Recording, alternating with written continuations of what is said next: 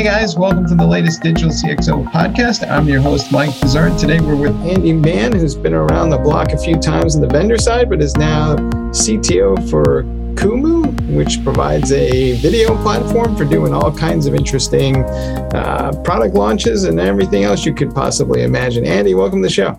Hi, Mike. Welcome. It's so good to be with you again. What is your sense of what is going on with video these days post pandemic? Because I seem to remember we were kind of sort of seeing a lot more video before the pandemic, but now I feel like everything on the internet has a video component. So has that become the new de facto uh, medium? Yeah, look, I, I can't really speak for the consumer side, right? Everyone uses video for everything, right? I, I talked to my mum on her birthday uh, over video now and, and these sorts of things. So, yeah, that's very normal. And it's becoming that way more and more so in the business it's becoming just very normal to have video conversations. Video, you know, Zoom, obviously, the Zoom meeting took off during the pandemic, but it's not just that. You mentioned things like you know, product launches, uh, learning management, uh, you know, engaging with customers directly, putting your message in front of them when they can't come into your store, for example. You know, so there's but there's a love hate relationship, right? As we've gone through the pandemic, we've gotten onto video. We're all doing it from home. We work from home, but we don't necessarily want everyone to invite everyone into our living room. Because, by the way, we're doing work from our living room because the kids are doing work from the dining room, and your partner's doing work from the office, and so that's the only place you've got. Um, so there's this love hate relationship. I think it's becoming much more acceptable to just drop a short form video for your team rather than taking another Zoom meeting. You know, we do this all the time at Qumu. Um, record a quick five minute video rather than hosting a 25 minute meeting where you sit down, you talk for a little while, you waste a bunch of time, and then you sort of get to your point and there's some interruptions and maybe the dog barks or whatever just spend five minutes getting to the point. You, we do this a lot at, at Qumu, this asynchronous video, where so replacing some of the Zoom fatigue with a you know a five minute watch it anytime you want kind of video. So yeah, love hate relationship I think is what's happening with uh, video in the enterprise. We love it because it lets us get through the day and actually see people when previously we just email or phone call. But we're also sort of hating it because the Zoom fatigue is really crushing our spirits. What is your sense of video and digital business transformation? I feel like a lot of times people are having those conversations and they're all focused on the application and the process. But I wonder if they just don't think enough about using video as part of that process or maybe even place of the process altogether. Yeah, look, the, Mike, the, I can't remember who said it, but the, the, the medium is the message, right? Um, we get a very, very different message on video. So the role in terms of digital transformation for me is massive because you know when you think about I think about digital transformation, it's a very amorphous concept. But I think about it in terms of how are we replacing manual stuff with digital stuff? And so a lot of it's been, you know, online forms rather than printed forms. And, you know, at its simplest, it's email instead of fax, um, or maybe instead of letters. Uh, but video is a way to do the things we did in person but not in person. That to me is massive change in terms of digital transformation. You know, sure, moving a form or a process from a manual thing to a physical to a digital thing, that is good and important. But when we start to talk about the human side of digital uh, digital transformation, then it's got to be about video. We're, we're visual people, we're visual species. You think about the first cave paintings, they weren't letters or numbers, they were pictures, they were depictions of humans doing stuff. It's that we retained that.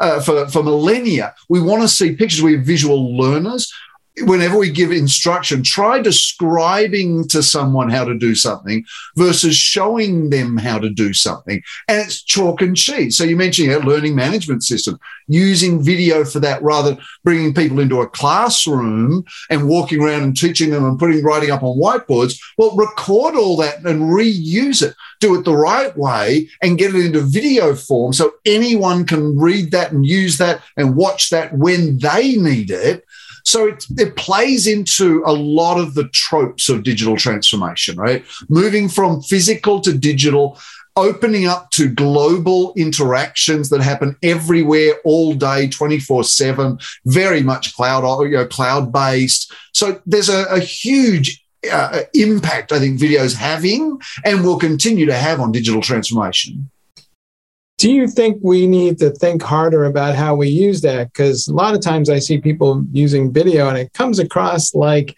uh, traffic school, right? It goes on for hours in a day and it just keeps going and going and going. It feels like to me there needs to be more thought process into making things more digestible, smaller chunks of things that are naturally related to each other. But you know, do people really have the video production mindset to go do that?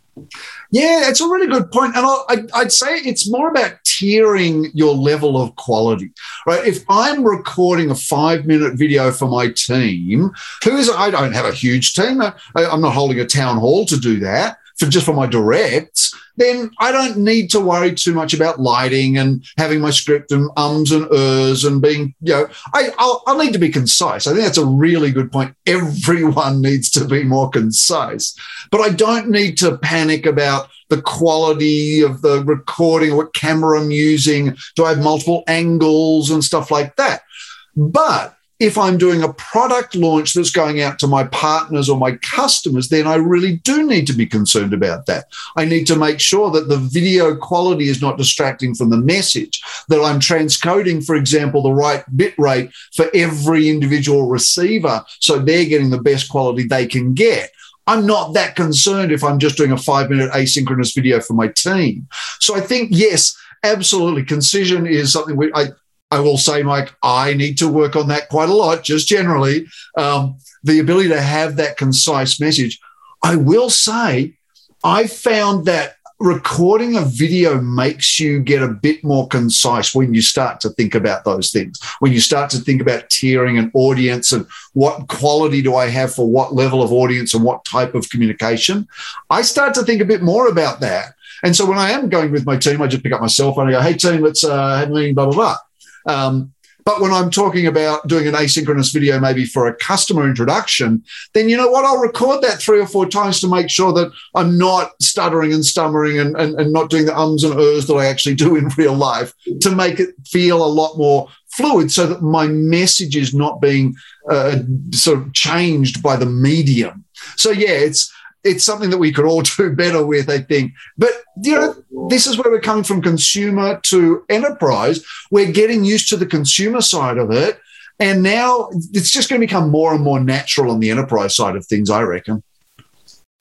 Do you think that we are going to edit those videos more so that we can get that ums and ahs out before we distribute and will people start thinking more about that or become more self-conscious about things as they're recording those videos yeah i do think that's going to happen I, I know we do that for example and i know a lot of our customers do that so you record maybe a live event and you say something. And by the way, live events, maybe you say something you didn't mean to say, and you've got an audience, a captive audience, and they're not going to say it outside, but you want to now reuse that video. So there's going to be some re-recording happening and some editing happening. Um, you know, for example, um, using the, the Qumu platform where we can record the video live and then put transcriptions and captions and translations on it. We can actually do that in real time. Um, and then when you store it, you can then eh, go straight to the point you need to because you can use indexing. You can play it back at 2x speed. You can do a bunch of stuff that means that the video on demand experience is actually even better than the being there live experience. But then, yeah, cutting it up into segments. This is where long tail comes to play, right? I've got a video that I use to launch a product, maybe. And so it's 20, 25 minutes long. You think about the, the launch events they do for new iPhones or new, well, for, for new Toyotas, for example. Um, and you think about these launch events that happen. So now I've got a bunch of great content that I've shared just with my partners.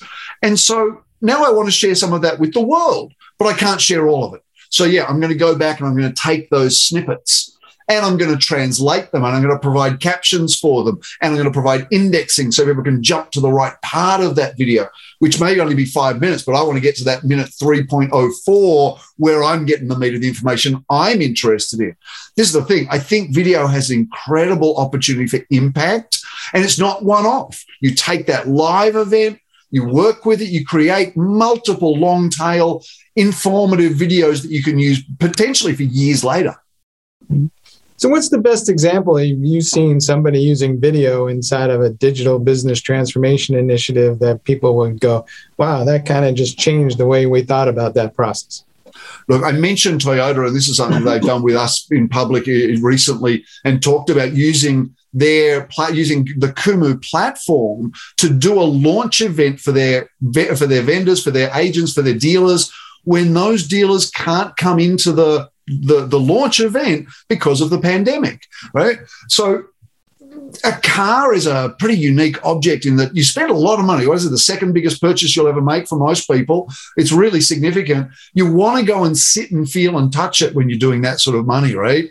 Um, so, and dealers want to know what can they sell, what's good, what's great, and so being able to show off the vehicle from around the launch event from all different angles to be able to put in your own marketing messages and your sales enablement messages. Oh, make sure to focus on this great feature that we enabled. And then getting a 360 degree camera and putting it inside the cab and letting dealers look around and see what it's like to sit inside this brand new vehicle that they've never physically been in touch with. I reckon that's one of the coolest use cases I've heard. Um, there's a lot, though, when it comes to onboarding, enablement, uh, working directly with customers, um, the town hall. You know, we don't have to get a thousand people in a ballroom anymore to do sales kickoff. We can do it with annotations, with Q and A, with feedback loops, and all the sorts of things that we need to by doing the right way with the right video platforms. So yeah, I mean, there's lots and lots of examples, but that launch event that, that Toyota recently went through, that was exceptional. I really enjoyed seeing the application of digital transformation to a physical manufacturing environment. So cool. All right. Well, let me ask you, since we are talking about Toyota, which is more important, your house or your car? Ah, that's a that's an interesting one. It depends on, on your lifestyle and what you're doing. If you're living in Manhattan, for example, I don't think that that would be that question. The whole question would be a non sequitur. It's like car, what car? Uh, whereas if I'm living in rural Idaho and and the only way I can literally get to the supermarket is my car, it's like well, I could probably sleep in a tent, but I gotta go to the shop, so my car. Yeah, that's a good one. For me, it's my house because I work from home. Um, I don't actually drive that much. I ride my bike more than I drive, so all right. Well, the right answer to the joke is it's your car because you can sleep in your car, but you can't drive your house. That's true. All right. So, what's the worst thing you've seen somebody do with video in terms of a process? You know, you don't have to name them, but just look at it and say, you know, geez, that was not something that really worked at all. Oh, look, it's. I think it's when executives are not prepared. Um, that can be so disturbing and and long uh, uh, that also has a long table tail. So uh, executives who get on to a video and they don't consider who their audience is. They don't consider the long tail implications of what they're saying. And we've seen this with certain Silicon Valley companies who have been captured. The, the executives have been captured on video by employees saying things and not, you know, controlling their message for, you know, to say it nicely. Um, and that has long tail, right? Video lasts, like everything on the internet, for example. If you post something on social media, and we've seen a lot of people find their comeuppance from aged posts on social media, um, you know, the internet has a very long memory. And, you know, for better or worse, cloud storage has a very long memory. So making sure that you understand that just some of the basics that I know you understand, Mike, every microphone is live, right? Every video camera is live. Um, don't say things in these forums unless you're prepared to have that in front of other forums unless you can manage and secure your content. This is the thing where people put video into a box, uh, a shared storage folder or something just as a file, and there's not really that granular level access control around it. Um, and so it can get out. So managing that message, the, I think the worst thing I've ever seen is an executive literally going off in a video town hall, not realizing that they weren't securing their video content. There were people dialing in from external sources. Uh, they they weren't they didn't have the analytics to understand who was on that call at the right time, and then they didn't control the message related to that audience very well, and it was a very uh, I, to say it was an uncomfortable diatribe is is definitely underplaying it. All right. Well, the best rule of advice is don't talk to anybody on video in any other way than you would talk to your mother, right? Well, exactly, right? It's, it's easy to think of video as a different medium, especially when you're doing asynchronous video, when you're just recording yourself talking to your cell phone briefly. And we see this, uh, people in, in, social media in a, in a personal sense, uh, having uh, uh, shall we say, a lack of self awareness as they record this video and they have a position. And they wouldn't say that to their grandma, but they come out very forcefully online. And because there's not that feedback loop, they don't get the they don't get the grandma going, that's not right. You shouldn't say that, right? And so that's a really good way of thinking of it. Uh, every every time you get in front of a camera, it should be a message that you're willing to live with um, for a long time and that you're okay with your grandma seeing. I mean, that's actually a pretty good rule of communication at the best of times, I think. There you go. Hey, Andi, thanks for being on the show. Mike, thank you so much for having me. Always a pleasure, mate.